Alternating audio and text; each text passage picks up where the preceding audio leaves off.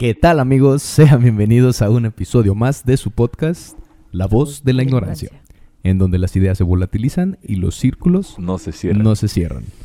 Bienvenidos a un episodio más. ¿Qué tal amigos? En esta Hola. ocasión tenemos invitados especiales. Eh, mi canal otra vez por segunda ocasión y Ana Arias También por por segunda ocasión también. ocasión. Bienvenidos amigos, hermanos, familia.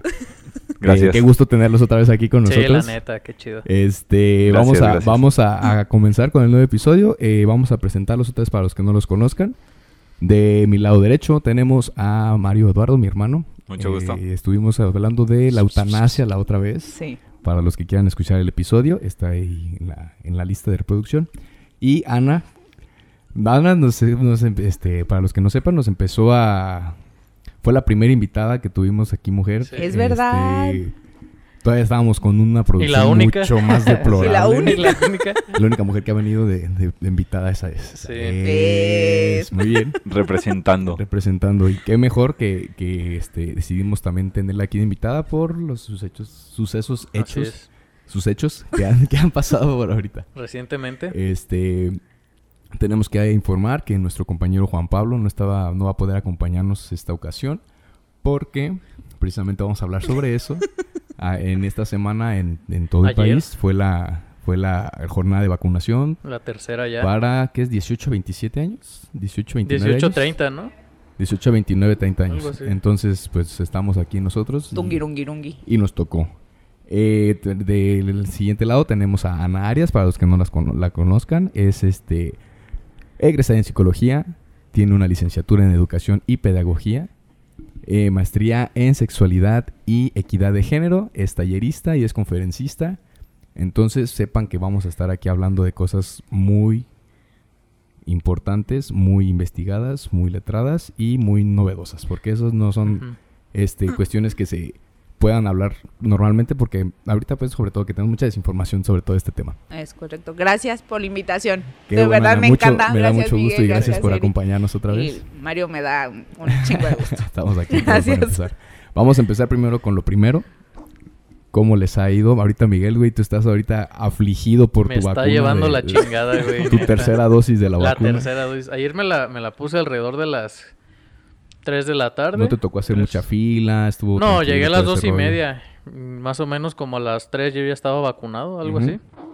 Y ya, güey. Pero en la, en la noche, como a las 12, empecé a sentir, güey, neta, ni con el COVID me fue tan mal, güey, ¿Cómo? neta.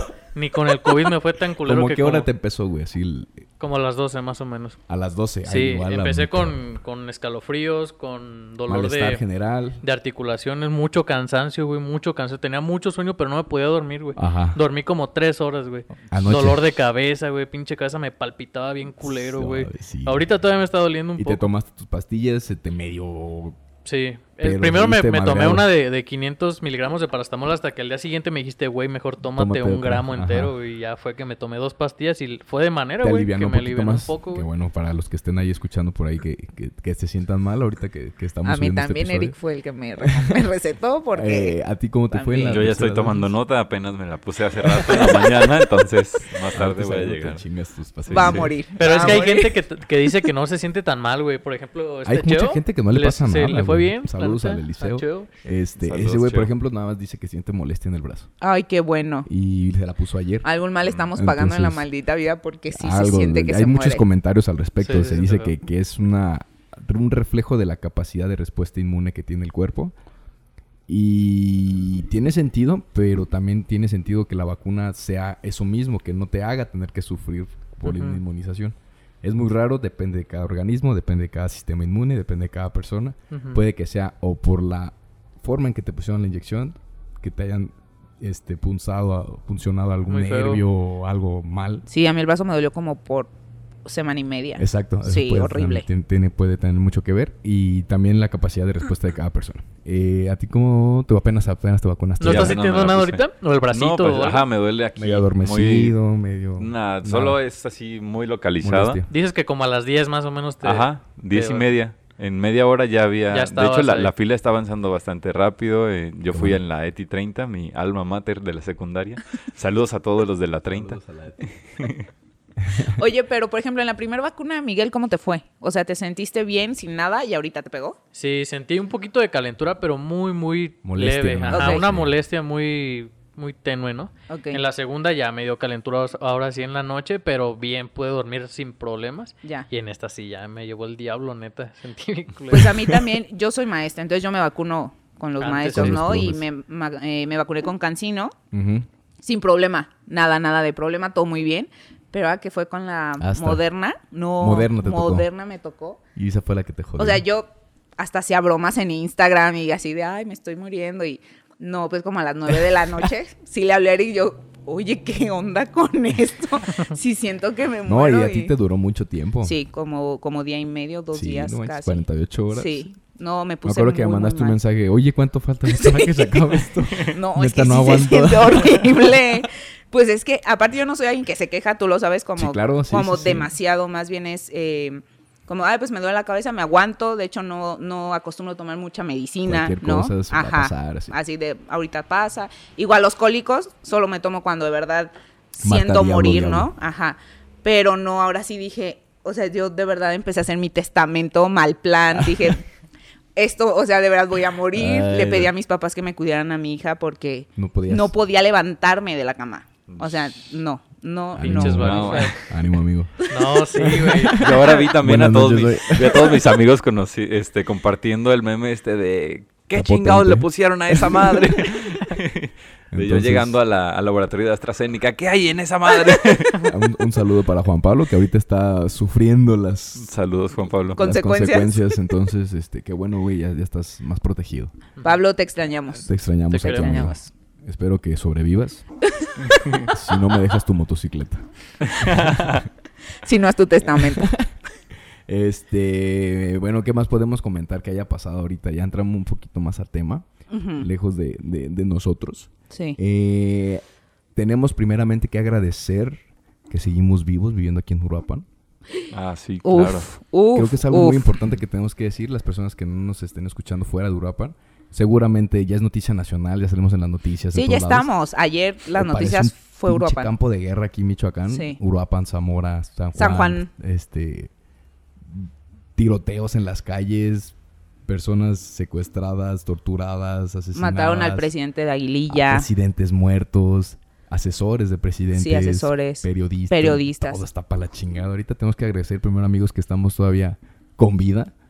eh, Absolutamente. En una guerra mundial, pero con una guerra local también al Sí. mismo tiempo. Así es. Y, y desgraciadamente ya hay como hasta una normalización, ¿sabes? o sea, ya es que sabemos sí, cómo sí, reaccionar, ya sabemos qué hacer. Ya en cuanto empezaron las escuelas cerradas, este, nos avisaron a nosotros como escuela eh, por parte de supervisión. Que o sea, no- queda a ustedes, ¿no? Nosotros recomendamos por precaución, Cerrar, pues de- cerrar. definitivamente. Ajá. O sea, ahorita Sí, no. no. es que está muy, muy cabrón toda la, la cantidad de, de violencia que hay.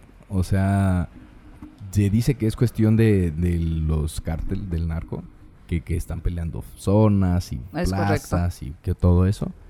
Que primero son los de acá y que luego los de allá y que unos contra otros y que luego quieren entrar otros nuevos y que se juntan dos contra uno. Sí. y- no sé, traen un desmadre. Eh, por suerte yo puedo decir que no me ha tocado presenciar ningún evento de estos. Sí, no, ni a mí. Pero gracias. todos suceden que aquí a la vuelta, que aquí a dos cuadras, que acá en el libramiento, que aquí en el centro, que acá en... O sea, son... Y, y conocidos cercanos, ya les ha tocado estar ahí presentes Ay, y, y a uno le tocó este que le, le llegaron balazos a su carro. Se le jodió toda la llanta, la transmisión, la suspensión. Y pues el seguro no entra porque es este acto. Claro, por Entonces supuesto. que le va a tocar pagar a él. No mames. Uy, Pero le dije, güey, qué bueno que no te estabas tú en tu pinche carro. O claro, sea, claro. en cualquier momento nos puede pasar a nosotros de estar caminando del trabajo a la casa o a la tienda o cualquier cosa, güey, y de repente ya. O sea, como si fuéramos Ucrania a la verga. Sí, güey. no mames. No, pues yo creo que afortunadamente dentro de todo este estamos bien, como dices, ¿no? Hasta estamos vivos. Afortunadamente también mis cercanos, ¿no? La fa- las personas que amo, amigos, familiares, pues todos bien. Eh, sí se siente feo que esté pasando aquí, sí se siente feo que, que te toque tener que resguardarte, que Se no siente feo salir. normalizarlo. Y No, se no, siente nos más feo. todos, porque hasta el ambiente se siente medio tenso en Uruapan en general. En las Sí. noches ya no hay gente. No, nada. En ninguna Nada. parte, sí. Sí. Todo está muerto. Está, las está- noches. Sí. Está muy cañón. Y pues nada, nada más para las personas que nos estén viendo desde otro lado, eh, sepan que pueden llegar todos nuestros rapas. Está muy chido. Pero ahorita sí mejor no vengan. Exactamente. en este o sea, momento. ahorita sí yo no recomendaría ni de pedo que vengan para acá. Está, está objetísimo. Eh, está muy feo, es lamentable, es triste, es peligroso. Y cuidémonos y hay que mucho, cuidarnos, sí. O sea, hay que cuidarnos. Aquí Mucho. nosotros vamos a irnos todos juntos de aquí a, Sí, a nuestras casas. Por supuesto. Sí. no, y sí, de verdad, cuidarnos mucho y cuidar a nuestros seres, ¿no? A o sea, si, si te dicen por precaución haz algo, de verdad hazlo, sea verdad, no sea verdad. o Oye, sea, un mal consejo, abraza a tus papás y a tus familia. Un montón. No sabemos porque Sí. estamos más cercanos. Está igual, se les ocurre activar las bombas nucleares y también nos vamos a morir todos. Ay, ya sé, cállate. Pero, Cállate los ojos. pues mejor que sea todo parejo a que nomás a ti te toque un balazo cruzado. Sí, güey, no. No mames, Mejor que sea más todo culero parejo. eso. Sí, no, no tienes que esperarte a que ya sea un escenario apocalíptico Pero es potencial, ahorita es para potencial. decirle a tus seres queridos que los aprecias, que los quieres. Sí, no, pero Ustedes quédense en casa y desde ahí escuchen la voz de la ignorancia. de- escuchen todos los episodios. Tenemos todos los episodios grabados en Spotify, en YouTube, Spotify. en Spotify. bueno, eh, continuando con la línea de la violencia, eh, también acaba de pasar un suceso histórico a, a- a raíz de la violencia. Lamentable. Eh, tuvimos un, un suceso eh, trágico en un partido de fútbol en el estadio de Querétaro. ¿Se acuerdan si vieron esa noticia? Por ¿Se enteraron de supuesto, por supuesto. Eh, ¿Qué malos tiempos está para el mundo ahorita? ¿Creen que haya sido a raíz del COVID, de la pandemia? No, güey. Que tiene guardada la gente. Es parte así, del agravante, ¿no? Yo creo que la gente Como que lo, está... lo potencializó, Claro, como que lo eh, agravó más. Sí, sí, sí. O sea, yo es yo para- lo creo. así, Para los que no duda. escuchen, los que no se hayan sabido algo, este hubo una riña muy intensa en un partido de Querétaro contra Atlas. Eh, se vieron muchos videos cómo madreaban a la gente. Están muy feas las imágenes. gente loca, loca, loca, Sí, loca. O sea, están muy feas. Gente ya este, que no se movía, parecía muerta, golpeando. Oye, las familias, las familias, familias. niños, es- este, mujeres. Hijo de su Sí, madre. fue una salvajada así, Una- ya este... Sí, súper primitivo. Sí, Súper primitivo, exacto, exacto. ¿no? O sea, así de, les echó aquí para que avienten, En ¿no? O sea, fútbol, sí, sí. sí. Y no, y sí. luego todavía se veían videos en donde los policías abrían las puertas, güey, para que se ajá, dieran en su madre los dos, Sí. las dos Sí. partes. Sí, es un maldito colmo, ¿no? O Sí. Yo lo que pensé fue, México, ¿vas México. con tu familia?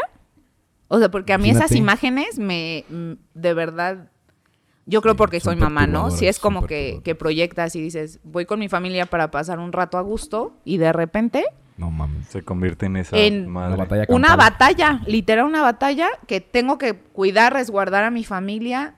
O sea, había gente que se quitaba las playeras de los Ah, equipos que- para que no fueran contra Ni ellos. los soldados, los soldados tienen crímenes de guerra que respetan ciertas formas y ciertas Está mujeres, niños, personas inocentes, civiles que tienen sus códigos de guerra. Ni siquiera eso. No, no. Se iban parejo y que luego que traían picayelos, que traían pistolas, que traían este Pues las mismas Armas, sillas. Ay, sí, no, no, sí, no. De hecho, hay una, hay una imagen en Facebook que me gustó mucho de un chavo que sale con, con la playera de, no me acuerdo si del Atlas o del Querétaro, pero total que él, o sea, trae una playera y la otra en la mano, ¿no? Y dice esta publicación, yo quiero agradecer y pone la foto del niño que me dio su playera del equipo para que no contrario para que no me, me madrearan a mí. Y, y yo dije, wow. O sea, eso que, o sea, obviamente lo horrible pues está ahí, pero digo, sí creo, no sé si sea manera rosa, porque pues así he crecido, ¿no? Pero eh, sentí bonito y dije, bueno, a pesar de todo, neta, hay gente buena, ¿no? O sea, ha- había gente cuidando a otra gente, había este, sobre todo niños, yo vi muchos hombres cuidando niños, este, moviéndolos, como váyanse para allá, váyanse para allá, váyanse para allá. Digo, mira, dentro de todo, la neta es que sí hay gente buena y, y creo que el coraje es eso. O sea, como, como maldita sea un, un partido de fútbol Sí. genera eso. O sea, Hay, que, hay, hay- hay un tema muy importante. ¿Crees que sea el fútbol que lo genera? claro que no. Yo creo que más bien es la gente que busca el lugar como para poder... Destramparse. Para poder... Salvajearse. Ajá, Pues sí, mira. este, Que, el- que vio ahí una oportunidad y es muy apasionada la gente en México por el fútbol. Claro. Entonces, pues le hizo cortocircuito ahí, Pues mira, en el taller, tú fuiste al taller de Sí, sexualidad sí. masculina. claro. Y fue una de las cosas que dijo nuestro, nuestro expositor. ¿no? Nuestro, nuestro tallerista, este Héctor, dijo, es que de verdad eh, somos tan primitivos y nuestra masculinidad se está reforzando con actos violentos constantemente. y es macho. muy feo que de verdad midamos nuestra masculinidad de acuerdo a este tipo de actos, ¿no? O sea, en vez, y Héctor lo decía muy bien, o sea, a mí me llega un perro corriendo, yo corro para el otro lado. Yo no soy de llegar y madrearlo o así, ¿no? Dice, y a mí no me importa que me digan que soy un collón o que soy maricón o que, o sea, a mí no me importa. Yo prefiero mil veces alejarme y obviamente durante mucho tiempo de su vida, pues él fue criticado por eso. Y era como, ¿qué necesidad se tiene? Y creo que tiene que ver con, y él no los decía, con algo social, biológico y psicológico, ajá. ¿no? Sí, sí, no sí, es solo como, eh, ah, engloba, voy y... engloba muchos aspectos Ajá, para que se resulte en ese tipo de cosas. Exactamente. Entonces, el, el- se, no sé si supieron, el castigo que le dieron fue que el, el partido terminó 3-0. Ajá, o sea, porque le dieron el gane porque ajá, porque, ajá, porque es bien importante. No ajá. se... A las barras creo ya no las van a dejar entrar, ¿no? las barras, Ajá. las vetaron de ahí de, del tres años del Sí. estadio y un año para visitantes. No. Este, Ajá. así, castiguitos bien leves. Sí, sí, sí. Creo Ah, que a pero- la directiva fue la que se chingaron. Que tuvieron que obligaron a vender y que iban a Oye, a y está bien feo porque hay un video de Adolfo Ríos Ajá, el jefe- tratando de controlar y decir no, no lo hagan. Y también, o sea, Sí. es que creo que nadie dimensionó.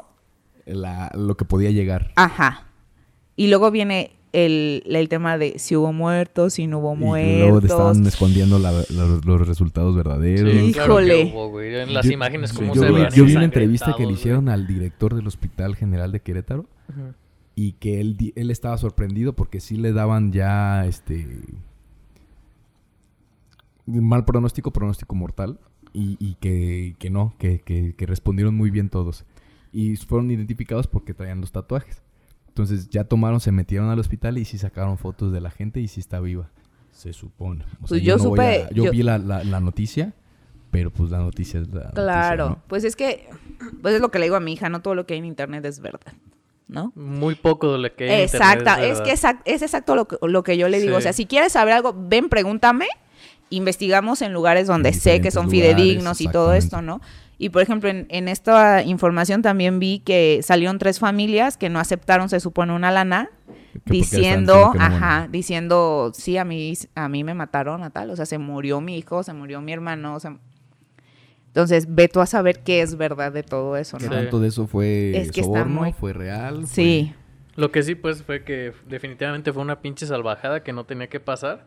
Pero, pues, ahí está. Pero pues sí, estamos así. ¿Qué? y el castigo maravilloso, ¿no? O sea, Sí, ejemplar. de hecho, estaban A ver, diciendo ¿qué- que ¿cuál querían- podría ser el castigo? Que, o sea, ustedes que como hombres que les gusta, es que que, no nos a ustedes no el les gusta el fútbol. fútbol. Olvídenlo, tú sí, ¿no? No. Había ¿Tampoco? escuchado de- Ok, de olvídenlo.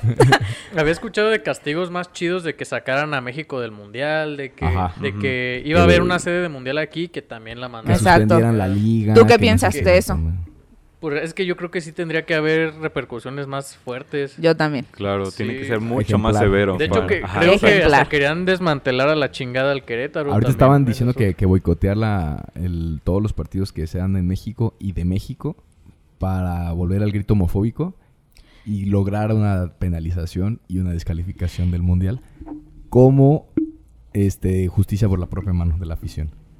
O sea, de que si no lo van a cancelar ustedes, nosotros los cancelamos. Vamos a hacer que lo cancelen. Ajá. Y es que sí, sí me genera mucho eso, de que cuando fue lo del grito, fue un relajo y todo el mundo opinando y todo el mundo diciendo, y no manchen, se pasaron y super castigaron en la torre. Y ahorita, bien, güey.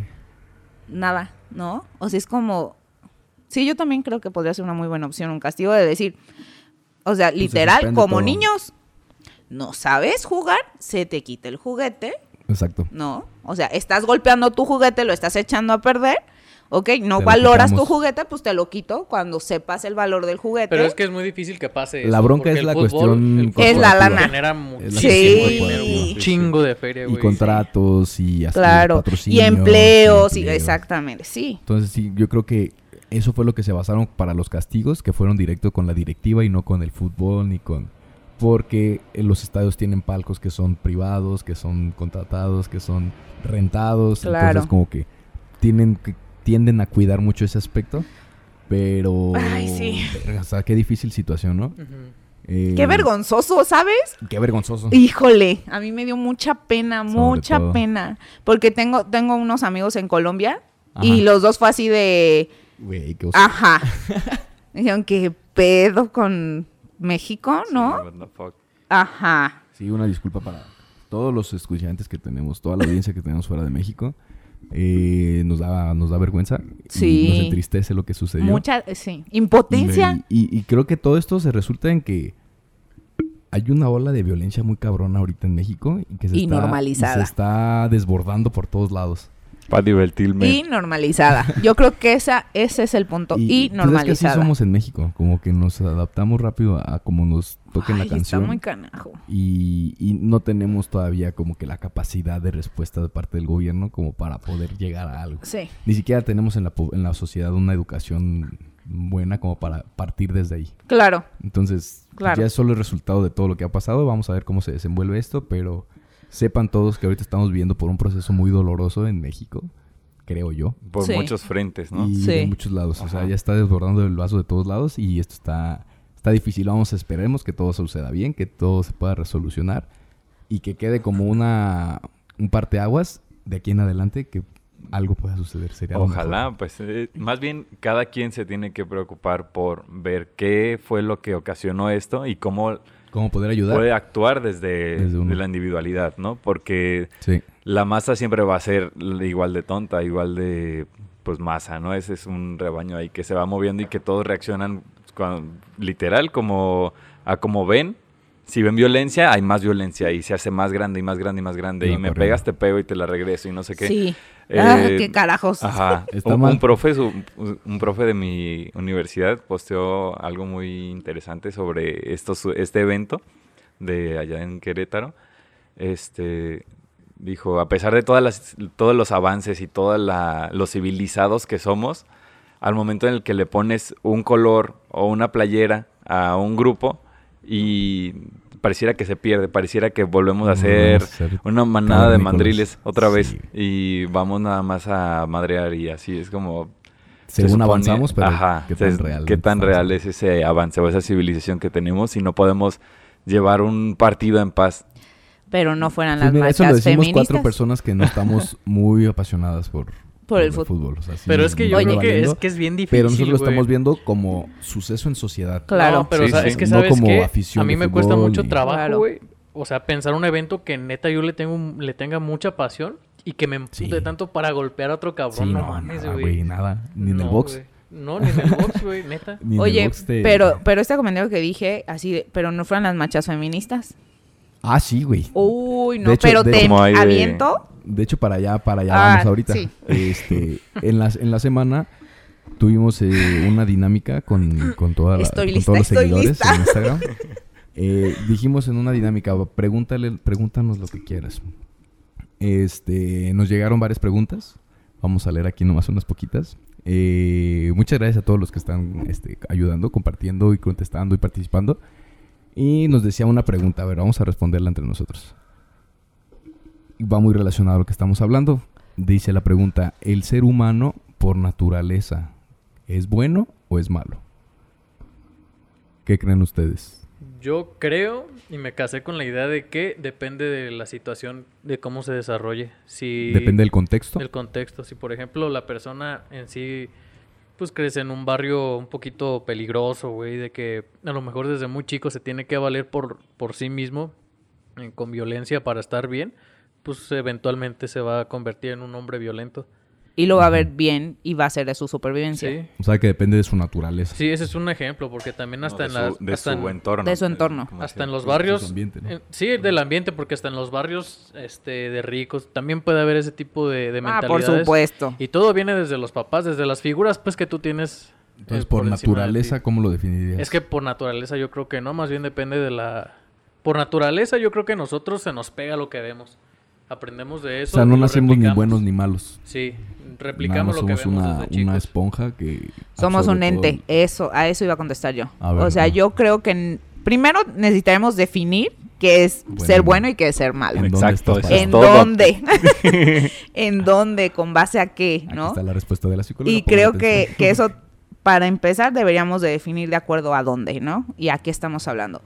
Pero sí, pues, realmente naces y todo lo que venga del medio ambiente, pues las neuronas van este, Adaptándose. adaptándose a esto, ¿no? De hecho, hay algo que se llama poda neuronal, tú me Ajá, puedes explicar sí, sí, más sí, de esto, eh, donde lo que no desarrolló el niño hasta los dos años, las neuronas pues se van, las que no se, las que Se no sirvieron se van, ajá. ¿no? Y se quedan con las que te va a servir las para la supervivencia. neuronales. Exactamente. Entonces, pues creo que tiene que ver con esto que está diciendo Miguel, ¿no? Depende cómo haya sido eh, estimulado y contextualizado y a qué, a qué ambientes estás involucrado con lo que vas a ir respondiendo y de acuerdo a qué no. O sea, hay niños que efectivamente nacen sabiendo que el robar es su manera de vida, Y ¿no? está bien, no es y, y no es nada malo porque de esa manera comen, ¿no? Sobreviven de esa manera. Exactamente. Sí, por eso lo decía, su- super- supervivencia, ¿no? Y, y creo que no, o sea, No lo podemos catalogar como Sí, que no. naces bueno o naces malo. no. ¿Naces? Naces y haces lo que te dicen que es bueno. Exactamente. Naces limpio, ¿no? Naces, en blanco. Sí, No sí. tenemos pecado original. Saludos a los... Saludos a los católicos. A Cristo. Salud. Tú, güey.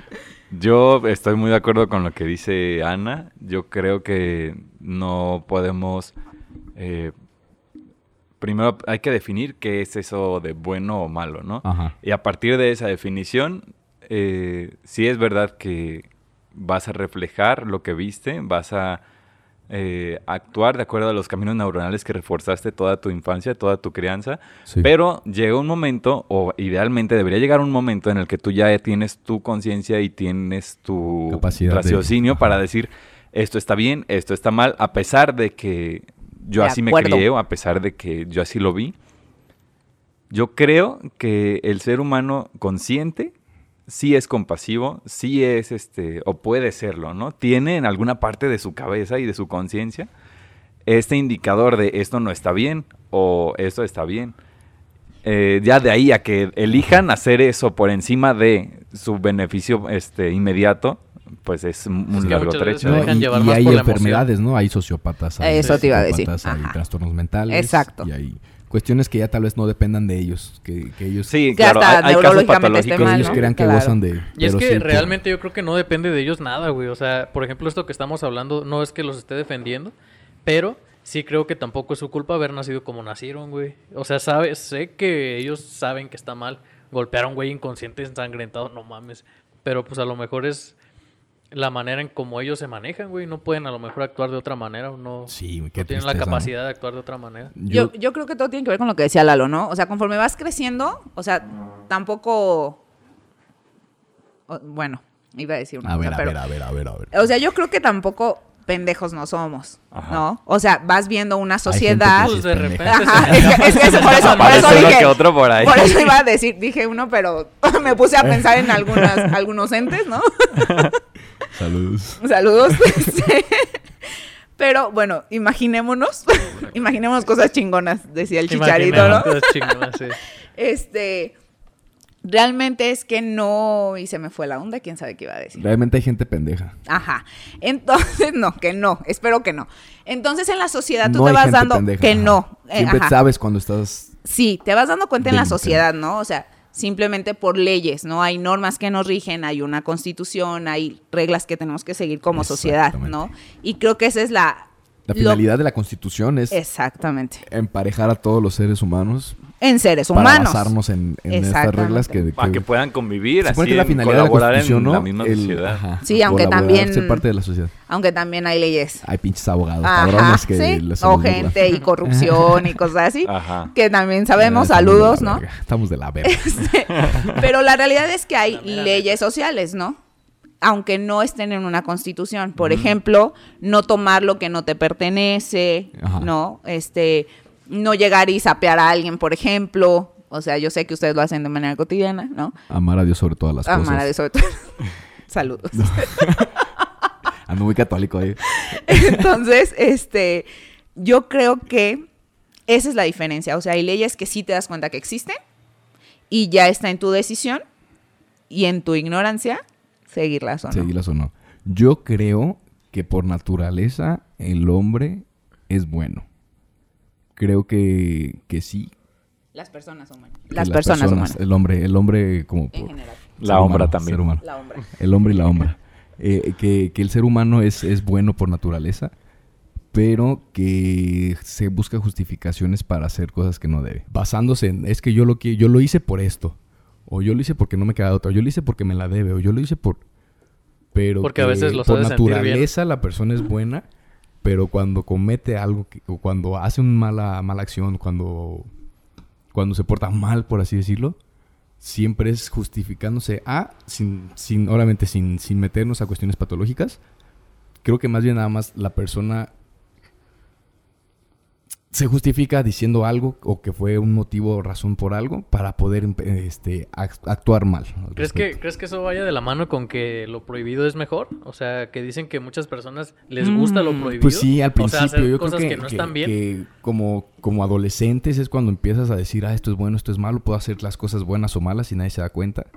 Entonces tal vez puede empezar por ahí, que, que te sientas bien, hacer algo malo, algo prohibido, porque siempre lo que te prohíben es lo que más te llama la atención. Sí, porque yo creo que a todos nos pasa que de repente dices. no Yo así, sé, yo así me acuerdo de, de niño, este, decía, ay, güey, voy a agarrar un dulce de la tienda sin que nadie me vea. Uy, yo hice eso y mi mamá me... No, a mí, a mí el, señor de la tienda de por mi casa cuando yo era niño me dio un cagadón, pero una lección. O sea, Sí. me, me dio una No lección bien, que no se me olvida. Y, y fue cuando aprendí yo a decir, lo hice nada más por pendejo, porque quería sentirme la... la me- Malote. Me torcieron, O pendejo. que podía, o que Cuando me di cuenta que ni siquiera era bueno para hacer eso.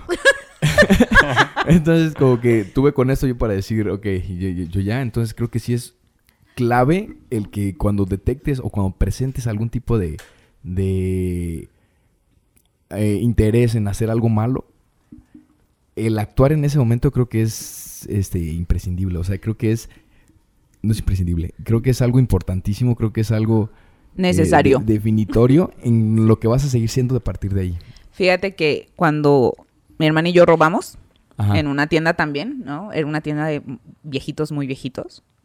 Eh, dice mi, mi mamá llegó y pues nosotros teníamos abejitas, eran unos dulces Ajá, que vendían, ¿no? Pero agarramos así como dos bonches.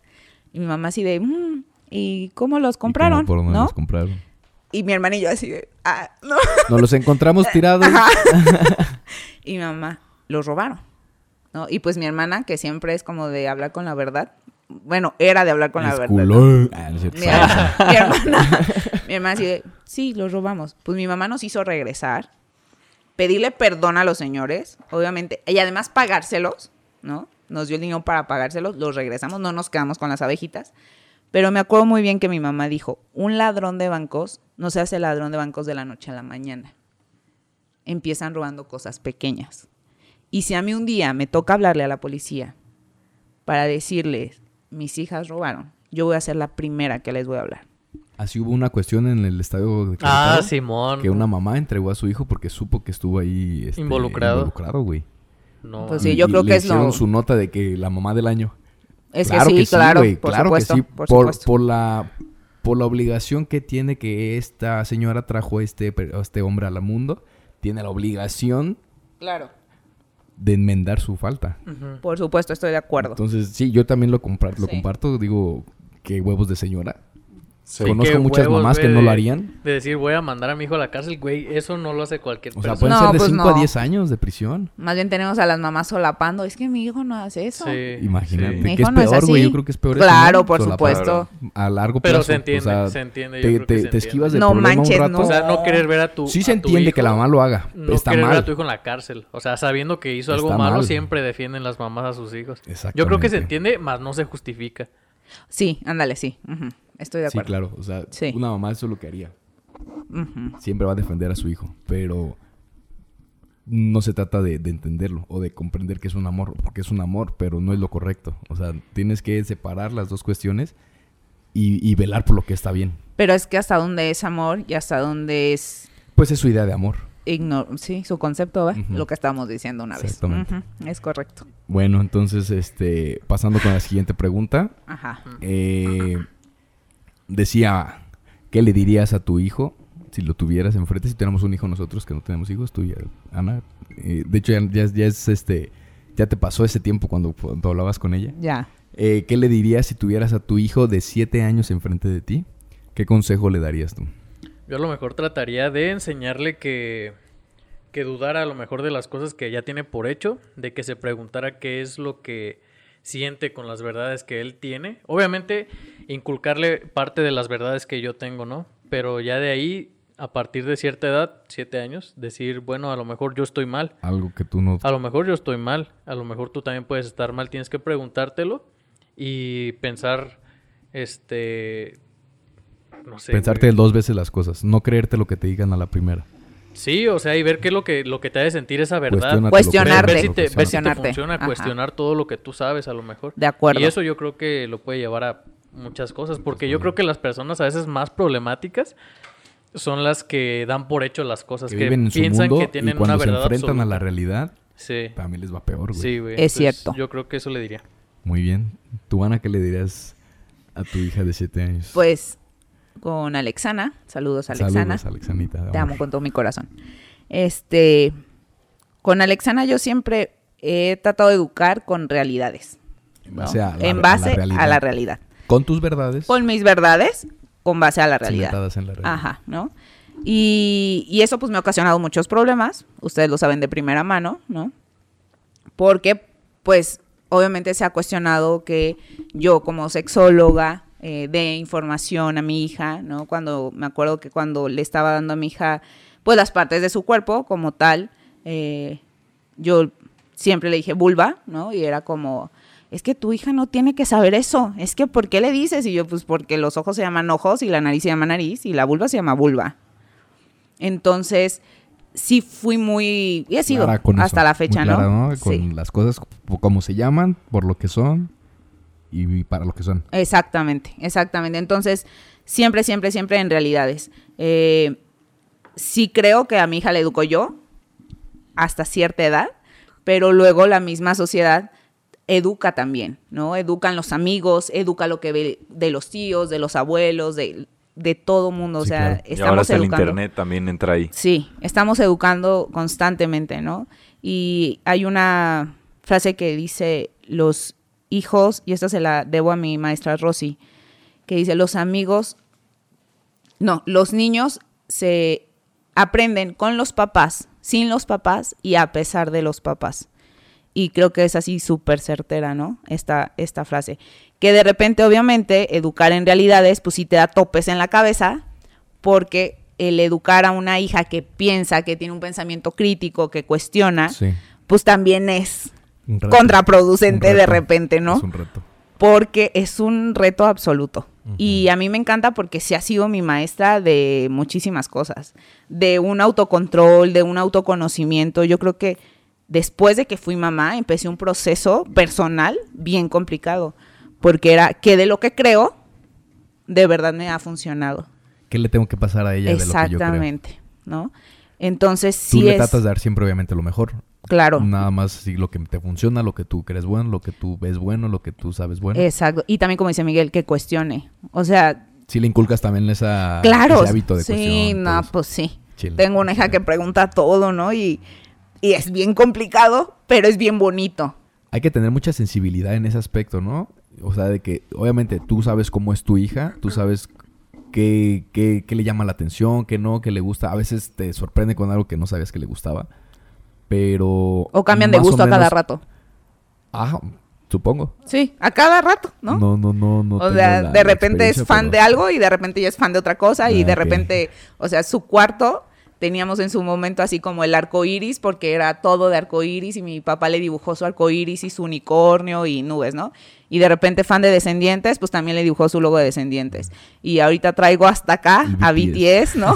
Este, y pues todo de BTS, ¿no? Qué Este, chido. hago un paréntesis, gracias Fanny, una amiga me consiguió unos boletos para, Ah, ¿sí para el conseguiste? concierto en Cinépolis. Eh, saludos. Fanny, chido, muchas, saludos, muchas Fanny. gracias de corazón, porque sí fue la locura, ¿no? Pero sí trato de fomentar esa parte. Esa es tu manera de, de lo que le dices a tu hija desde los siete años, por ejemplo. Claro, Por- sí. Por, y, por, y- por sí, aterrizar con la pregunta. a los siete años era descendientes. Decente. ¿no? Y entonces sí cuestiono mucho. ¿Y qué de lo que ves? ¿Tú cómo ves eso? ¿Crees que eso estuvo bien?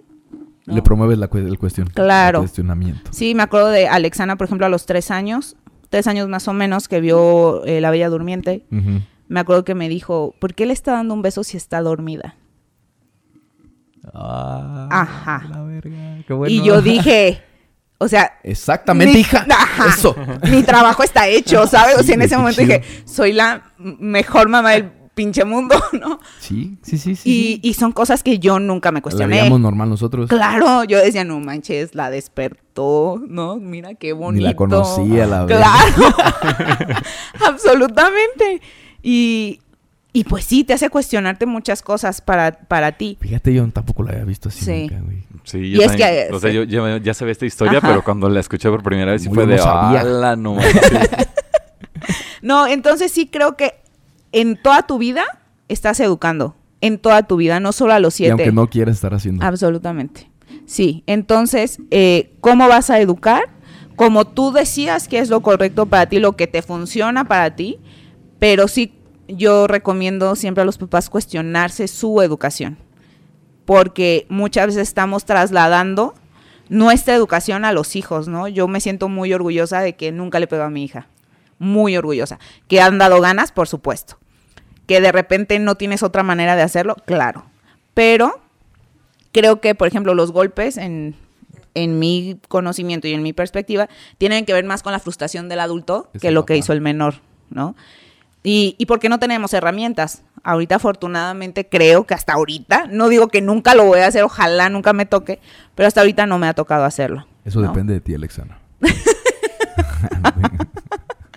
Pórtate bien. Claro que un- en un momento sí me dijo, a ver, dame una nalgada, ¿no? Y se la di. Y fue así de, ah, si me la diste, ¿no? Obviamente ni siquiera se la di bien ni nada. Y le dije, no lo No me voy a volver a hacer, ¿no? Pero no fue como en reto, fue como, Es oye, que a nosotros nuestras mamás nos lo manejaban como, me duele más a mi hijo. Que a ti. Pero te la mereces. sí, claro. ¡Sas! El putazo. Y a, y a fin de cuentas tiene, tiene que ver con eso. Tiene que ver con eso, con tu falta de herramientas, ¿no? Y que claro que nuestros papás hicieron lo mejor que pudieron Sí, con claro. lo que tuvieron. No tenían otra manera de hacerlo con lo que sabían. Pero sí, en mi caso no me ha tocado. Sí me han tocado situaciones donde sí dan ganas de, claro, donde decir soy tu madre y te callas, por supuesto. Pero eh, no ha pasado. eso y te ha funcionado. Sí, no ha pasado. Y también me ha funcionado mucho el educar en emociones. Que sepa identificar cómo se siente, por qué siente eso, ¿no? Ahorita mi hija tiene nueve años y si ya casi ya no lo dice, pero como a los siete más o menos, seis, siete años, era, estoy muy enojada, me voy a dar cinco minutos y regreso porque me voy a poner a hacer berrinche. O sea, ya sabía Órale. perfecto, ¿no? Entonces, para mí fue... Qué bueno. Es muy bueno, es muy bueno. Y creo indispensable a cualquier edad educar en emociones. Hay personas que ya están en el ámbito laboral Y y, que ni no siquiera pueden saben. hacer eso. Es sí, no inventes. Adultos funcionales. Ajá. Sí. ¿Tú qué le dirías a tu hijo de 7 años ahorita? No me hagan esa pregunta. Este, No, lo, lo pones a dormir, no, pues no lo sé. ¿Qué consejo le darías? No- Ajá. No, de cómo lo, lo- Sí, lo sí, sí. tal Es vez, que es, tú es- cómo- es muy complejo. está, está como, tiene tantas Tanto. vertientes esto, ajá, que no es así como, ah, la respuesta es ABC. Eh, sí, trataría de que... Creo que es muy importante eh, al momento de hablar Consejos con básicos el... de- Ajá, hablar con el hijo. Hasta se te, hasta se te cierra la garganta. Hablar con el hijo. Ah, no, no, no, es este... Con eso. No, no, no. Es importante este, ser muy consciente de la forma en la que tú le estás expresando las cosas. Lo que decíamos del, este, no puedes ponerte intrínseco con un niño que no entiende, pues. Eh, pero al mismo tiempo creo que es muy importante que sea congruente la forma en que tú actúas con lo que tú le dices. Porque puedes tú problema, se sermonear todos los días y pues ahí tienes al sacerdote, ¿no? Que, sermon- que sermonea mucho y, sucede? y- y lo encuentras afuera haciendo cosas que no. O bueno, no, no necesariamente tiene que ser el sacerdote, ¿verdad? Pero bueno. Eh, Porque somos tiene que ser congruente lo que, la forma en la que uno actúa con lo que uno le va a decir. Es que las cosas se hacen así, así, así. Eh, Y luego Le trataría de inculcar que fuera crítico o crítica, que fuera objetiva, que fuera este curiosa, que fuera curioso, que como que creo que es más interesante si tú te conviertes en un compañero de su viaje, En guía. en guía, Ajá. ajá, más que en es que las cosas son así, así, así y Absolutamente. Creo que eso sería lo que Qué bonito. Pero además tú eres muy bueno. O sea, Mario es muy bueno con los niños. los niños, sí. Es muy bueno. O sea, tiene la manera, lo siguen mucho, pero además tiene la manera de comunicarse. Muy padre.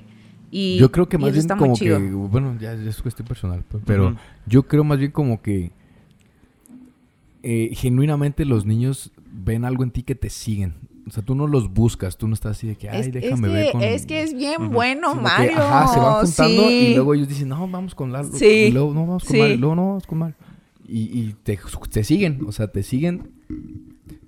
No sé por qué. Yo lo que he visto ah, sobre eso es pues que nada más los niños ya tienen por defecto, dan por hecho que no les van a poner atención. Y tú les y pones yo sí les pongo atención como si fuera cualquier otra persona. Es verdad. De mi edad o de la edad que fuera. sí Y les hablas bien, ¿sabes? Ajá, por ejemplo, yo me acuerdo que a mí Yo me sí les hago decían... así, ay, sí. Es que yo me acuerdo... Ajá, exacto. Chócalas, campeón. Es que yo me acuerdo que a mí me decían también de Alexana, que yo le hablaba como adulta. Y ustedes se deben de acordar de ella muy chiquitita. Alexana se expresaba muy, muy claramente, ¿no? Ujú. Y este, y por ejemplo, con. A mí me decían mucho, es que no le hables como adulta, es una niña. Y yo decía, no, una persona. es una persona. Y si yo. "Ay, ya, ya, ya, ya, ya", Al rato yo tenía a mi hija hablando, "Deb, deb, deb", mi, mi, mi, mi", ¿no? Y este, y eso de que le escuches es bien importante. Que te des el tiempo, sí es cierto, tú lo haces mucho. Mucho. A escucharlos. Sí. Y eso lo valoran un Y les da el tiempo. Y les da el tiempo. Ajá, y no es así como de Ya no. ¿y qué más? Ay, es que Sí, no, sí me desesperó un chingo, güey. No, y es, es tan sencillo porque yo lo...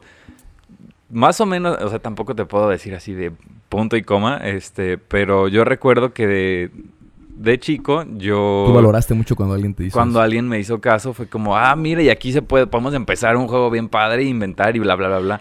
Pero no es así como que te quedes ahí la hora y media, sino que nada más por Es que decir, luego ¿y sí. cómo? No sé qué, un- una pregunta de seguimiento, así de, sí te puse atención, entendí, ¿qué más? Mario, pero tú no eras un niño, o Sí, sea, tú también, o sea, ah, es que mira, te voy a platicar de, ajá, te voy a platicar de No dinosaurios, yo me acuerdo mucho de eso, ¿no? Deben de saber los que están aquí que, pues a mí me tocaba muchas veces estar con Lalo y con Eric, este, con ellos, pues jugando, jugando. Fue nuestra nani. Fui, fui niñera en algún momento. Qué fuerte, porque Sí, no soy tan grande, no soy tan grande. Éramos niños cuidándonos. Éramos niños cuidando.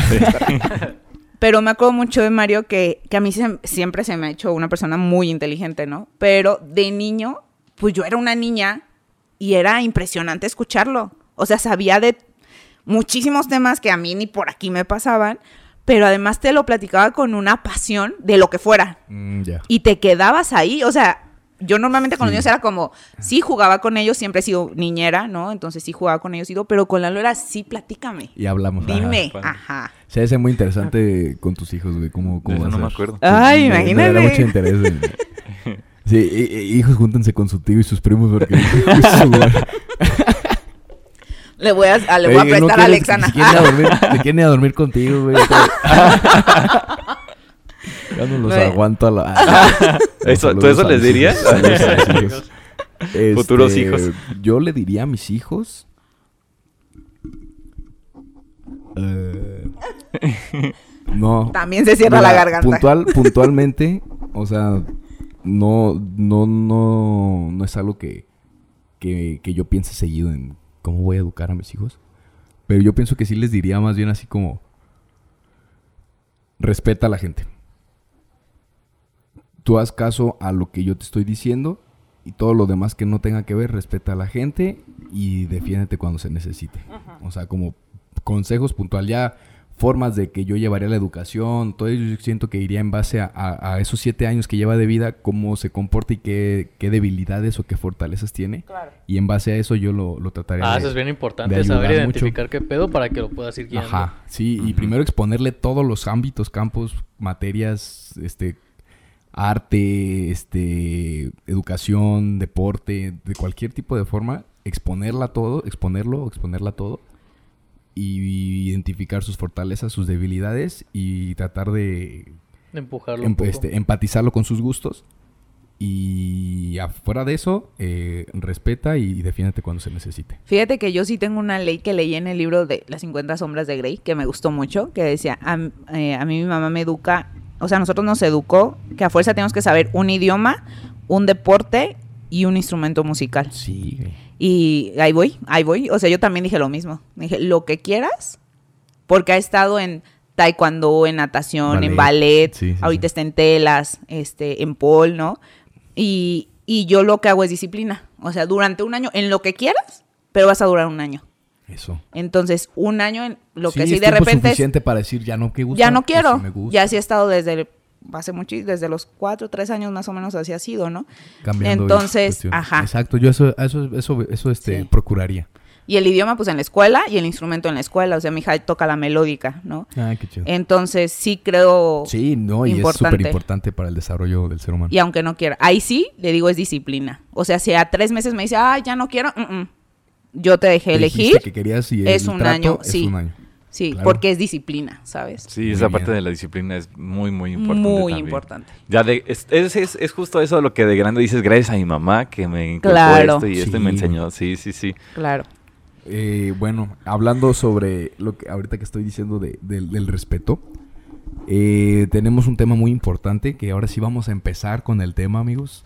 Eh, tal vez se nos, se nos alargó la introducción Sí, un poquito. Eh, qué importante es hablar ahorita que estaba, que se me vino a la, a la cabeza lo del respeto. Acabamos de pasar el 8 de marzo, el Día Internacional de la Mujer. Eso, compás. Antes tú estabas diciendo, este, ahorita dijiste un comentario de que, pero qué tal que el, el movimiento violento fatalista que hubo en el fútbol hubiera sido un movimiento feminista. Ajá. Tuviéramos a ¿Cómo todos los policías. la explosión es de, correcto. de, de gente, de hate, de movilización policíaca, de todo, todo se hubiera ido. Es que esas no son formas. Entonces, el respeto, en, podemos entrar ahorita ya de lleno con esto. Ana, eh, no, yo no me siento eh, con la capacidad ni con la ni con la batuta de poder hablarse al respecto.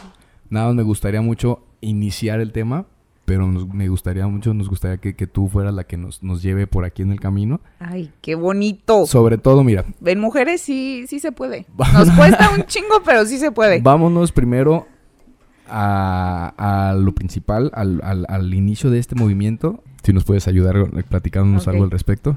Ok, a ver, soy muy mala para las fechas. Sí, vamos Sí, a o sea, esto.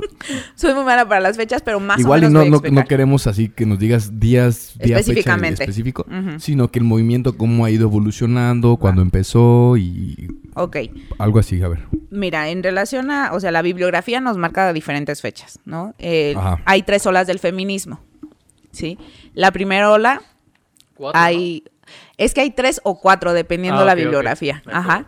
Este, hay una ola, la última, que se supone que somos la tercera o cuarta, empezó en los 2000 ¿no? Hay, Ah, hay gente que lo marca como lo último, pero la mayoría sí son tres olas del feminismo. La primera se da más o menos a mediados del siglo XVIII, cuando pues pues dicen, pues no 1700, tenemos los mismos derechos. Eh, empieza en Francia, si no me equivoco, este, en Europa, en Para el general en de la Europa. mujer. Ajá, para sí, pero em- empezó primero como no tenemos los mismos derechos, nada más ah, nos, de derechos. nos vienen a, a mostrar, ¿no? No Claro. tenemos decisión, no tenemos nada.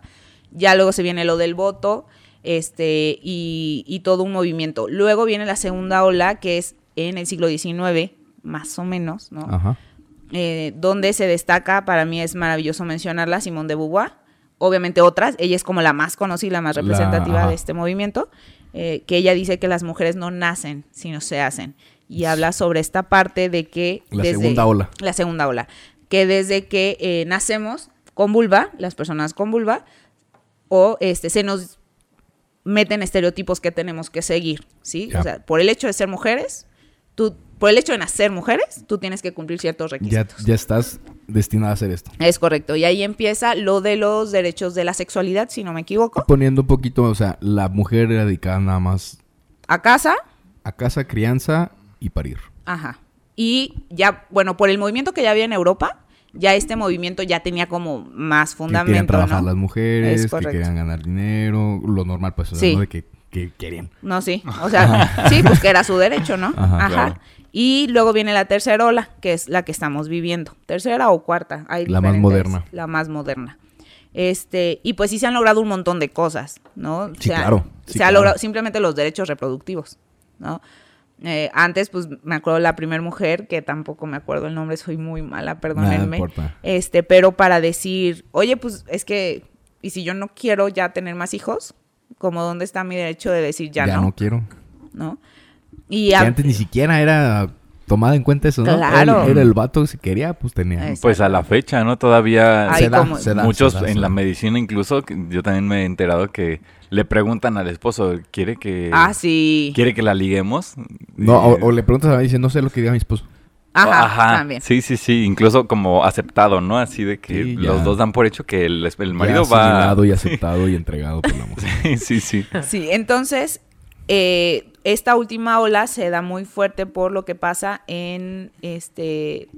No, empieza con la segunda ola y hay un movimiento que pasa muy importante en Estados Unidos, donde eh, pasa en una fábrica textil, Ajá, Ajá. sí, sí, sí. donde eh, las mujeres trabajaban en condiciones insalubres. Depro- donde- Deplorables. Exactamente. Sí. Eh, o sea, ya se les dio el derecho de trabajar, ya se les dio, ¿no? O sea, porque somos bien, bien pinches buenos. Ahora pueden trabajar, pero no les pagó lo Pero mismo. sin pagarles No les pagó lo mismo. bien, Trabajaban 16, Explotadas. 18 horas. Ajá.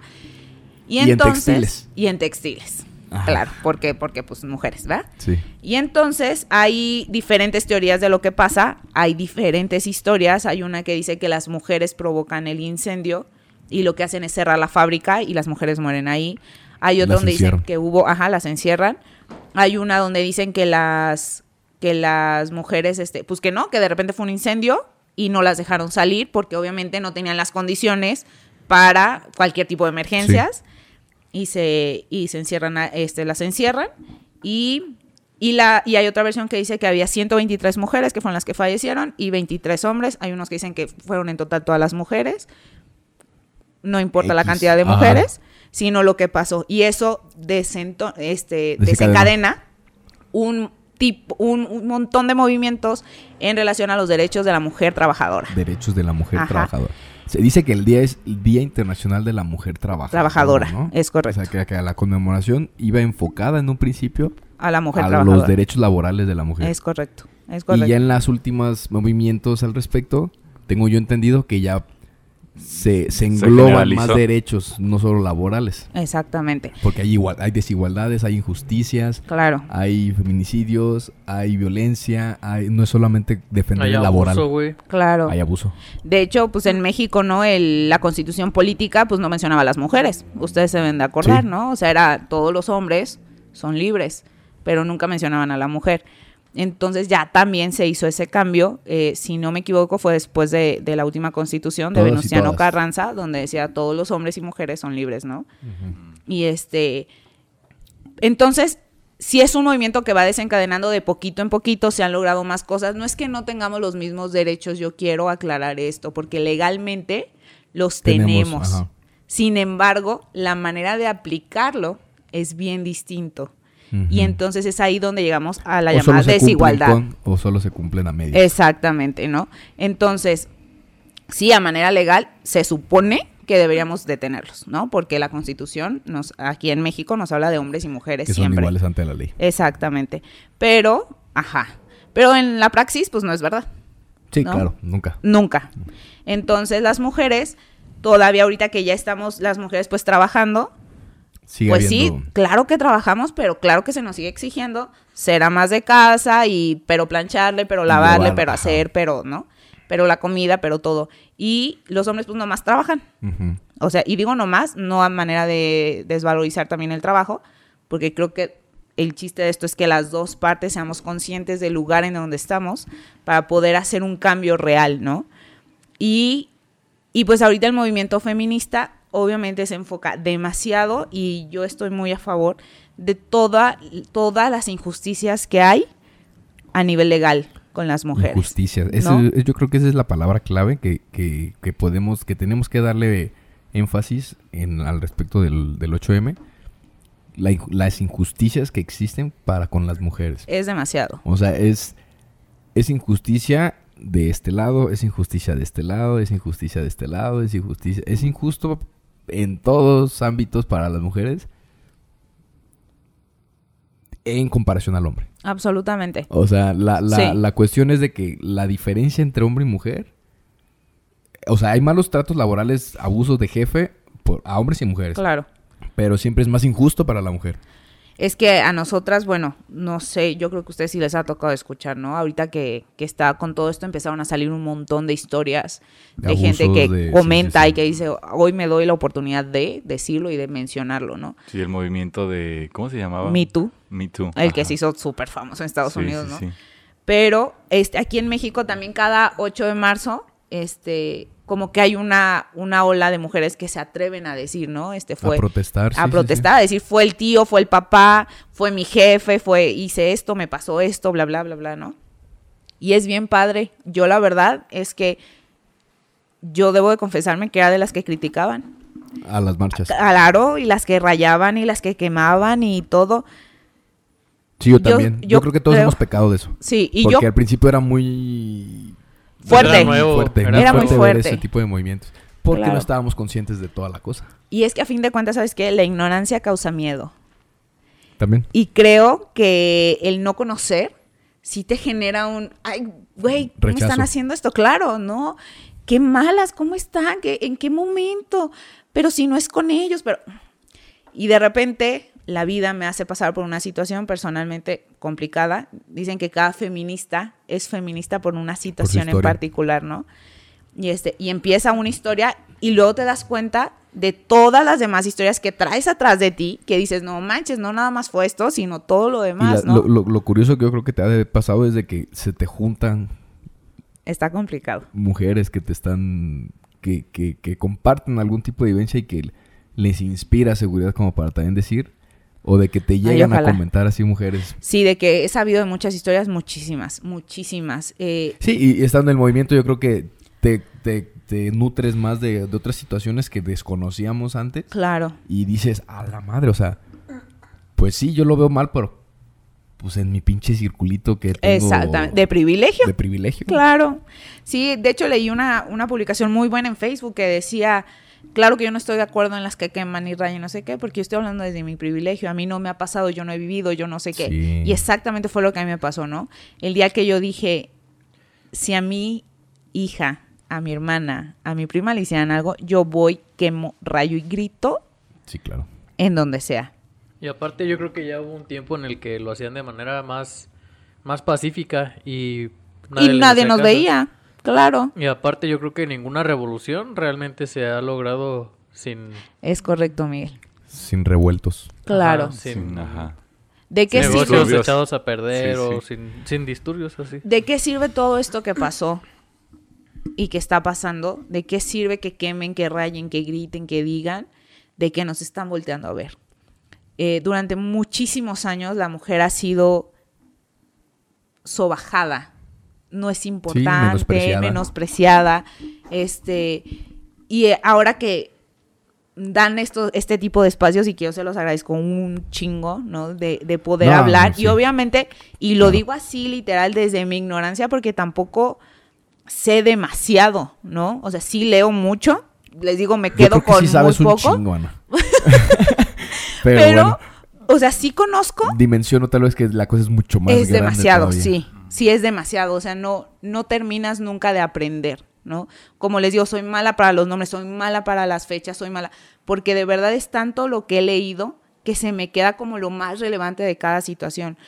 Yo creo que lo importante del movimiento feminista es que las mujeres, hoy por hoy, ya no se están callando. No mames, yo, yo sentí muy, muy, muy bonito en esta última marcha que hubo de- de- del 8 de marzo. Sí. será porque ya cambié totalmente mi perspectiva, Pero ya me daba mucho gusto ver que, que, que estuviera el movimiento tan masivo y que ya no estaba tirando tanta gente, tanta Y aquí al estuvo padrísimo porque dejaron micrófono abierto. Por suerte tuve ya la, la, la, la- la oportunidad de conocer a muchas más mujeres que, que me contaban también. Sí. O sea, también uno tiene que buscarlo, ¿no? O sea, Claro.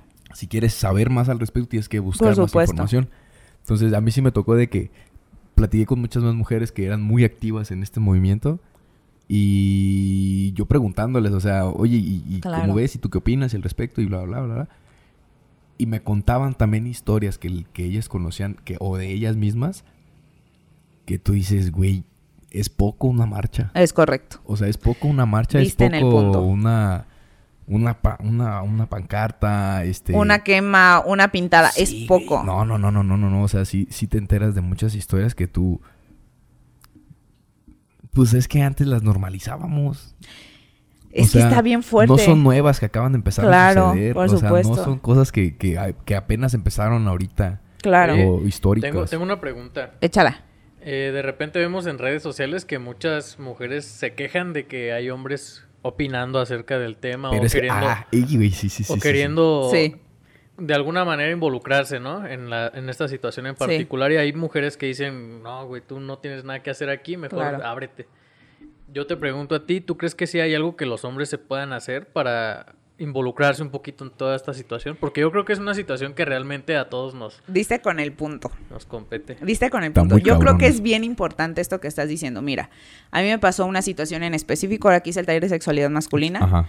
Eh, y yo se los mencioné a ellos, ¿no? Les dije, no saben el gusto que me da, porque a pesar de que fueron pocos, relativamente, para mí fue un montón.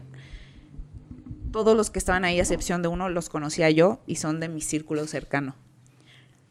De verdad es bien importante que ustedes como hombres vayan modificando, cambiando, aprendiendo a hacer las cosas de manera distinta que ustedes se informen también lo que les toca a ustedes como hombres, porque yo sí me sentí bien orgullosa, ¿no? De, de ver y decir, mira, hay hombres que se quieren Mira estos informar. pendejos y traen... el- No, no, yo, yo ya No, sí, sí, sabía, sí. porque pues los, por ejemplo, los conozco ustedes, los que fueron pues son mis amigos, son gente muy cercana a mí y, y del otro lado pues me da también mucho coraje porque digo, no es coraje, siento mucha impotencia, siento mucha impotencia porque también muchos hombres este, les falta mucho por saber, por reconocer, por entender, por saber, ¿no? Es un tema un poco delicado porque, eh, o sea, yo no sé, ahora ya siento que fue algo malo, pero se dio mucho en, en- en- en Facebook de decir, yo no nací para matarlas, yo nací para cuidarlas.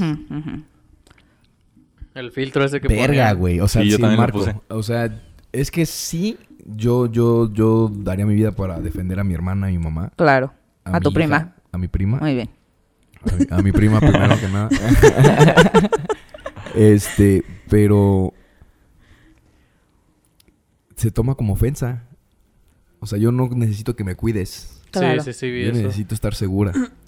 Y tú, bueno, pues sí, pero pues, Pues es que la realidad es yo otra. no te estoy amedrentando, güey. O sea, yo te puedo cuidar porque hay más güeyes pendejos que te van a Yo te voy a decir- amedrentar. ¿Qué pasa con esto? Pasa que pedimos un día de visibilización. Un día. Ujú.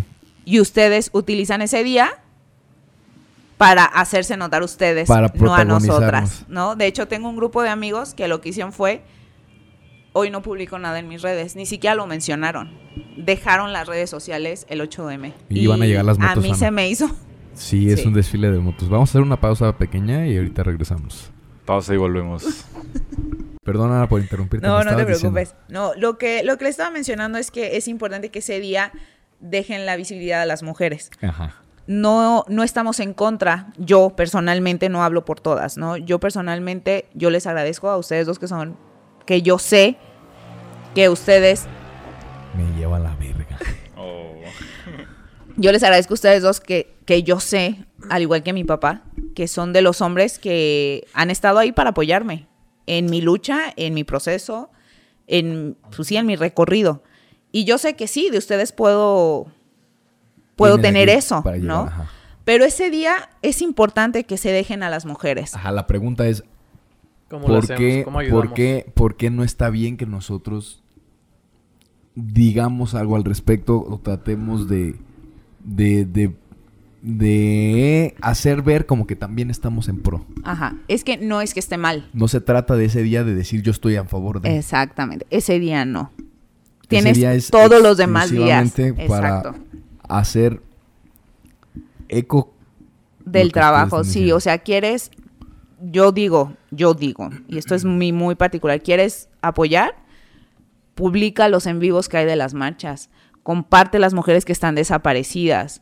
Eh, platica de, de tu hermana que vivió esto. Platica de tu mamá. Tomen apunte de- y tomen nota Yo todos eso, los que estén eso yo, Ana, favor. no sé si todas estén a favor, porque sé que cada quien puede opinar de maneras muy distintas, ¿no? Pero creo que ese día déjenlo a las mujeres, o sea, tienen todos los demás días del año para hacerlo. Tienen, Sí, o sea, que no tiene que ser día. exactamente el 8, ¿no? Eso, Porque ese día necesita, necesitamos nosotros, nosotras, que nos volteen a ver y que de verdad en relación a las redes sociales sean redes llenas de apoyo, redes llenas de empatía, llen- eh, redes llenas de de verdad de comprensión Ya, porque me, me acaba de caer el 20 Sí. durísimo, güey. no y es que sabes que yo también lo hice sabes yo también No, cuestionaba Es que, no mames, cuando, cuando se puso de moda este marquito que le estaba diciendo del Sí. Facebook, todos los hombres lo pusimos al mismo tiempo. Claro. O sea, se fue toda la atención, güey. a que los hombres Nosotros también. Pero seguía viendo el pedo.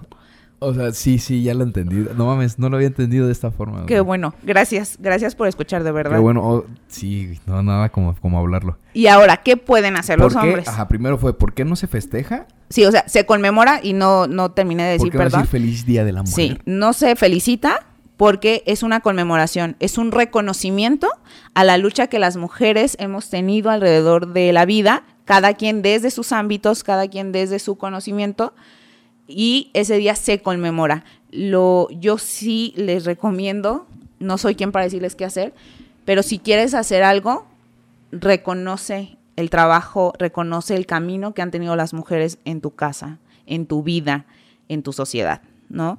Yo recibí un mensaje muy hermoso de un amigo, este Abdul, tú, ustedes lo conocen, este, Saludos, Abdul. Un día es antes. fiel seguidor. un día antes, no ese día, donde me decía puras cosas chingonas de lo que estaba, de lo que yo he vivido, de lo que he pasado, ¿no? Y no dudo que seguramente lo hizo con otras mujeres, un día antes, Muy bien. ¿sabes? Ajá. Excelente maniobra. Entonces, neta, yo, yo no sé si sea por el proceso que estoy viviendo todo, pero lo sentí súper chingón, ¿no? Ahora, ¿qué pueden hacer los hombres? Como hombres, ¿cómo podemos ¿Cómo nosotros pueden apoyar en esto? aportar al movimiento? No, Ok. no solamente hacernos ver como que estamos a favor, sino aportar. Y ahí les va. Estas, estas respuestas son de Abdul. Muy bien. Su sobrino nos los compartió. Quién sabe si lo puede decir Abdul, pero bueno, ya lo voy a compartir. Y creo que es bien importante porque Abdul está en, al igual que ustedes, en reconstrucción, ¿no? Ujú. Y este, de construcción, De dice. construcción. Ajá. Este, dice, ¿qué puedo hacer para que exista la igualdad entre hombre y mujer? Y Abdul contesta, revisar, cuestionar, reconocer y trabajar sobre los privilegios masculinos y los derechos femeninos. Ok. ¿Ok? Excelente. Ser solidario, empático y cuidadoso con ellas. Crear espacios de reflexión sobre masculinidad y violencia. Asumir tareas domésticas. No molestarlas, no acosarlas, no violentarlas. ¿De qué manera pueden Tan aportar? sencillo como eso. Y es que, es, es que ese es el punto. De verdad suena bien fácil. Y es bien Y complicado. es que es tan difícil que lo haga la gente. Sí, sí, sí. Porque en realidad, al igual que la mujer, el hombre no nace, se hace. Y empezaron a aprender y a desarrollarse de maneras muy distintas a nosotras. Entonces, su lugar dentro de la sociedad es bien distinto al de nosotras, ¿no? Sí. Desde que tenemos Sí, bien dioses hombres que dan vida, está bien cabrón. Cuando antes las diosas eran la madre tierra, la madre naturaleza, la diosa de la fertilidad, ¿no? Dijeron, ah, no, que sea hombre. O la idea esta de que la mujer nace de la costilla de un hombre. Por- no, es que, es que te vas a meter un tema que ahí sí tengo cómo, ¿sabes? O sea, Sí. es las, la religión en específico, cristiana y católica, de verdad el lugar en donde nos ponen a las mujeres es lo peor. De hecho, el Antiguo Testamento Sí, menciona, por ejemplo, los días de menstruación somos malditas, ¿no? No, o sea, somos impuras, dice Impuras. somos impuras los días de menstruación, ¿no? Y este, y tenemos que estar encerradas, las mujeres tienen que estar encerradas durante su menstruación. Y eso está en el Antiguo Testamento. No me lo estoy inventando porque lo leí, ¿no? O sea, yo he leído la Biblia no sé si tres o cuatro veces. Eh, pero de verdad el lugar de la mujer no es importante. Además de que como mujeres podemos ser o Eva o María Magdalena o ahora que está muy de moda todo esto que salió lo de Lilith, ¿no? Que es como la mala. De-. ¿no?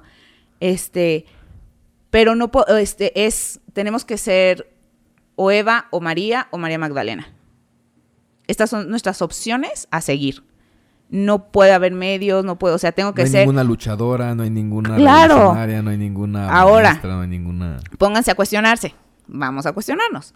Eh, María Magdalena, la apedrada, para los que no conozcan de, de la religión, la que La era prostituta, prostituta, que la ¿no? Que se supone era prostituta, no era prostituta, ¿ok? María Magdalena era mujer soltera, de dinero, Con vida sexual activa. con vida sexual activa y se acostó con un hombre que estaba casado. Ah, ¿A quién iban a apedrear? A, la, pues, a la A vieja, María Magdalena, por supuesto, porque, pues, el hombre. huevos. Ajá. Entonces, o sea, de verdad está bien fuerte. chinga. Hay otra versión que dice, y esto pues ya con gente que ha estudiado la Biblia, con la que he tenido la oportunidad de platicar, que dice realmente es que toda la, toda la vida de Jesús, o sea, lo de esto de, ¿cómo se llama? De adoctrinar, de educar, sí, pues sí, adoctrinar, adoctrina. es este, fue sustentado económicamente por María Magdalena. Ándale, güey. Ujú. Porque donde sacaban. Sí, pues se ocupaban comer. Claro. Ajá. Entonces, sí creo que el lugar de la mujer Está muy, muy cambiado todo, ¿no? muy cambiado, pero es que además María, la Virgen María, tenía 14 años cuando fue mamá y José tenía muchísimos años más que María y, o sea, de verdad, o sea, Dios- es- Dios se, Se pasó Se- de verga. se pasó de verga, güey. ¿Cómo te lo- obviamente vamos a pensar en ese entonces donde las mujeres pues vivían 35 años, Ajá, el ¿no? de vida y claro, ¿no? O sea, yo entiendo eso, pero a fin de cuentas esta diferencia de que pues sí puedes andar con alguien grande, pero tu mujer no puedes andar con alguien más chico, porque entonces a la que se juzgue es a ti. Sí, sí, no, sí, no es al hombre. ¿no? El hombre es, ah, mira qué perro te estás dando una vieja, no manches, mira. Ah, Campeón. perro. Ajá, Campeón. ¿no? Campeón.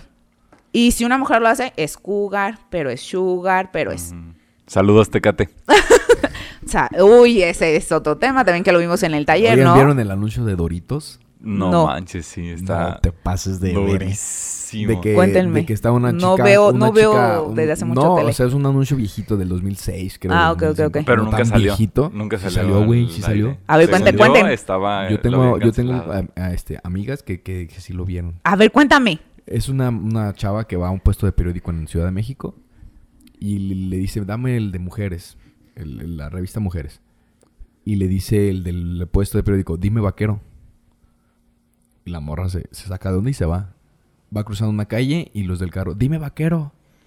Y sigue caminando, se va al metro y todos los del metro, sí, dime vaquero. Y pasa por otro lado y dime vaquero, dime vaquero. Y todos le empiezan a decir, dime vaquero. Entonces la morra habla por teléfono y le habla a su novio. Dice, subiste el video, ¿verdad? Y está el vato en su compu y dice, ah, es que está muy, muy, muy, muy, este, muy chistoso, mira. Y escucha, escucha un, ah, ah, como si fuera No. un, video sexual. No, Y Íntimo, empieza a decirle ella, dime vaquero. di-". Él No. le dice, dime vaquero. Y ella, vaquero, vaquero, vaquero. no. Y, y- y dice, este, es que está muy cagado, amor. Se cierra el cuadro y dice, las cosas chidas, rólalas. Doritos. Seas mamón. Sí, Sí, güey. No te O sea- pases de lanza, o sea... no mames. Esos eran nuestros anuncios. O sea, imagínate en qué nivel llegamos. Así de normalizado estaba Así el pedo. de de ¿no? normalizado. que salieron con esas mamadas No manches, no. y, no. y fue un anuncio que, que salió y lo, lo, lo censuraron se supone que hasta mucho después cuando el movimiento tomó más, más este no, no, no, relevancia, no, no. más relevancia Hijos de... pero ajá güey o sea lo vimos lo vi yo en, internet y dije no mames yo no estaba consciente en ese tiempo de, de la situación Claro. Sí, en- yo tampoco recuerdo haberlo O visto, sea, pero... Y si lo vimos fue así de, ah, Ah. Doritos, rólala. Pues es que si una empresa tan grande como Doritos hace Pues tú lo eso, ves en la de- tele, güey. Porque ellos tienen a gente que saben qué pedo, güey. O sea, cómo está el, el show para tú poder hacer un anuncio que le guste a las personas, güey. Y Tecate, Pues para los que no se rajen. Sí, sí, sí. Y Tecate para los que no sé qué. Para los y- machos y para... Ajá, Los de corazón de condominio. ajá. ¿Sabes? Sí, no o es sea, una está... mamada Sí, sí. Que sí te lo está mostrando, este, crudo. ¿Cómo estábamos de mierda ya en la, en la, en la Está sociedad? muy cabrón. Entonces, creo que ahora ya podemos decir que ya estamos como en otro canal generalizado. O sea, creo que ya hay una empatía social al respecto y que siempre va a haber de este detractores de Claro. todo tipo de movimientos. Por supuesto. Pero creo que en lo general hemos tenido un avance. En lo personal lo he visto con mi círculo de, de- de, este, de personas que, que ya cambian. O sea, que ya he visto un cambio y que dicen, igual al principio como que se escudan de que, bueno, ahora ya no se puede. Pero de tanto que se está diciendo, creo que ya, o sea, ya llevamos varios años que cada año se conmemora el, el- el movimiento. Sí. Entonces creo que sí ha estado poquito a poquito llegando a un, a un nivel en el que hay una igualdad por... Ya hay una, ya hay una mayor conciencia. Todavía no hay una igualdad, pero ya hay una mayor hay una mayor conciencia. sí. Sí, creo que aún este, las mujeres pues sí estamos expuestas a muchas cosas, ¿no? Este, desde el lugar en el que estás, seguramente ya te diste a alguien, a quien te diste, quién te lo dio, qué le tuviste que dar, ¿no? Este, a las mujeres que, que trabajamos, entonces no eres suficientemente mamá porque trabajas, en qué momento le das tiempo a tu hija, ¿no? Este, eh, o sea, hay muchísimas cosas que, o sea, si yo me pusiera a hablar caso por caso de los que me han platicado, los Sí, que he no, pues no. vivido, los que no Es- terminamos. Es, es muchísimo, Es muchísimo. Y además es bien sustancioso para poder analizar, Pero es ¿sabes? necesario, Sí, porque sí, solamente conociendo todo, te, con- te convences de que esto es una realidad que necesita ser cambiada. Absolutamente. Porque si tú te quedas en tu círculo, en tu burbuja, Claro. eh, los tomas como exagerados. Los Sí, y solo, solo, este, ¿cómo se dice? Este, no le das el valor que debería tener, ¿sabes? Sí, Solo lo pasas por alto. Ajá. Mucho menor grado. Y, y aquí está el otro, lo, lo que comentábamos en el, en el corte, en el corte técnico. Este, la máquina mediática está, pero al a- lista para cualquier cosa amarillizarla y decir es que esto está mal y es que no sé qué. Absolutamente. no tienes por qué quedarte con lo que te ponen así, este, La nota. ni Facebook, ni la nota roja, ni nada. Claro. O sea, si tú quieres saber y conocer, no te quedes con eso. Pregunta a alguien que Habla forme parte personas. de eso que tú estás tratando de criticar o estás pensando en criticar. Pues primero acércate y pregunta, ¿no?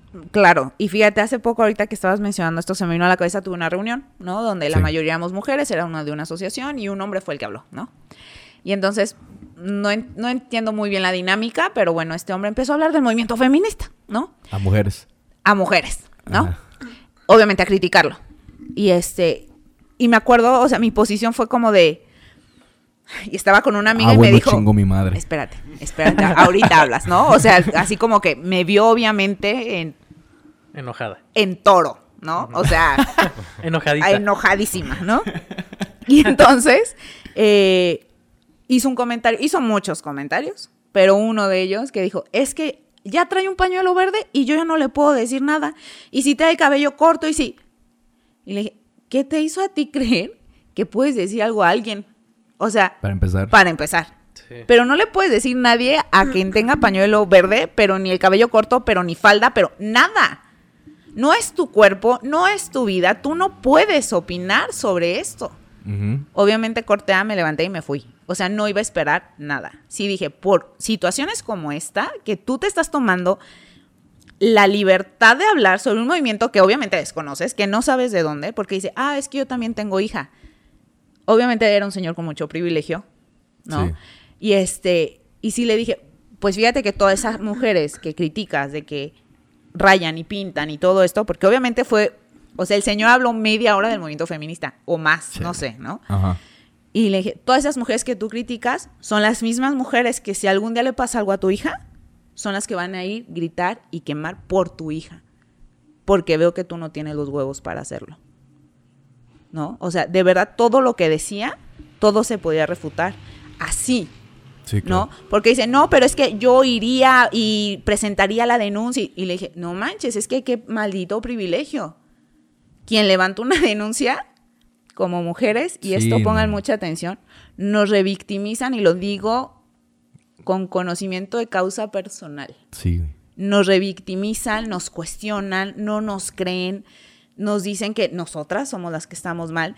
Tenemos más probabilidades nosotras de perder un hijo Como si propiciaran la que situación. el hombre por perder un hijo, ¿no? O sea, está muy fuerte y esa es una realidad que, que estamos haciendo. O sea, tienes que ir con una y con otra y te tienen que creer y te tienen que creer para que siga avanzando el proceso legal. Es Convencer a una- la gente. Es una cochinada Sí. es una cochinada, ¿no? Entonces, en general, y yo les agradezco de verdad un montón este espacio porque de verdad creo que es algo que se tiene que hablar. Gracias por ser hombres en mi vida que suman. Ay. Gracias porque con ustedes yo he podido eh, sentir ese apoyo real, honesto, este, sin intereses de por medio, ¿sabes? Gracias. Pero además, eh, yo sé que mi hija está bien con ustedes. Y, y- y mujeres, esto es para ustedes. Gracias por todo lo que hacen. Gracias por... Porque cuando yo no he podido ir a marchar, porque yo tengo un tema ahí pendiente, que un día voy a tener la valentía que ustedes tienen para hablarlo y decirlo, ustedes lo han hecho por mí. Muchas, muchas gracias. Mm, queremos, este, pues hacer una... mm, verga, es que no, no sé ni con, ni con qué, con qué cabrón, cara estuvo puedo yo decir algo al güey. respecto, Es güey. que son Sí. temas bien delicados, Yo güey, creo que, que ojalá que esto pueda llegar a servir para algo, para alguien que pueda llegar a escucharlo.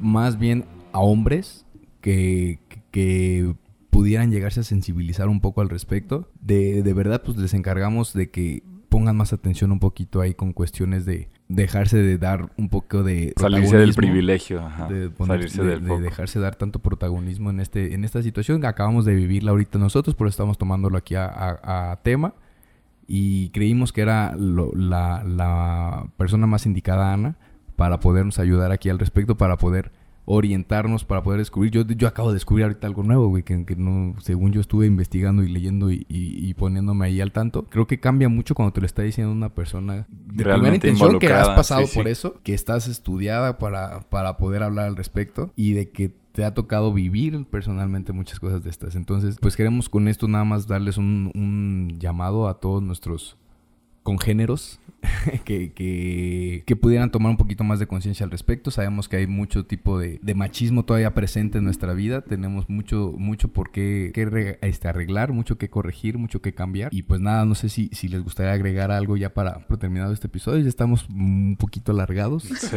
Un poquito Se nos- mucho. Se nos alargó un Ajá. chingo ya este episodio. Entonces, pues en sí, concluir nada más de que la, la intención de este episodio en especial es poder ayudar a hacer alguna diferencia o cambiar alguna mentalidad de algún este hombre que pudiera escucharnos. Pues igual, o sea, para todas las mujeres que, que nos puedan escuchar, eh, esperamos de verdad de nuestra parte aquí de- de- del programa con nosotros, de que pueda surgir ya un verdadero cambio próximamente el reconocimiento total, el apoyo total y la, la no sé, no sé cómo pudiéramos cómo pudiéramos terminar algo algo como esto.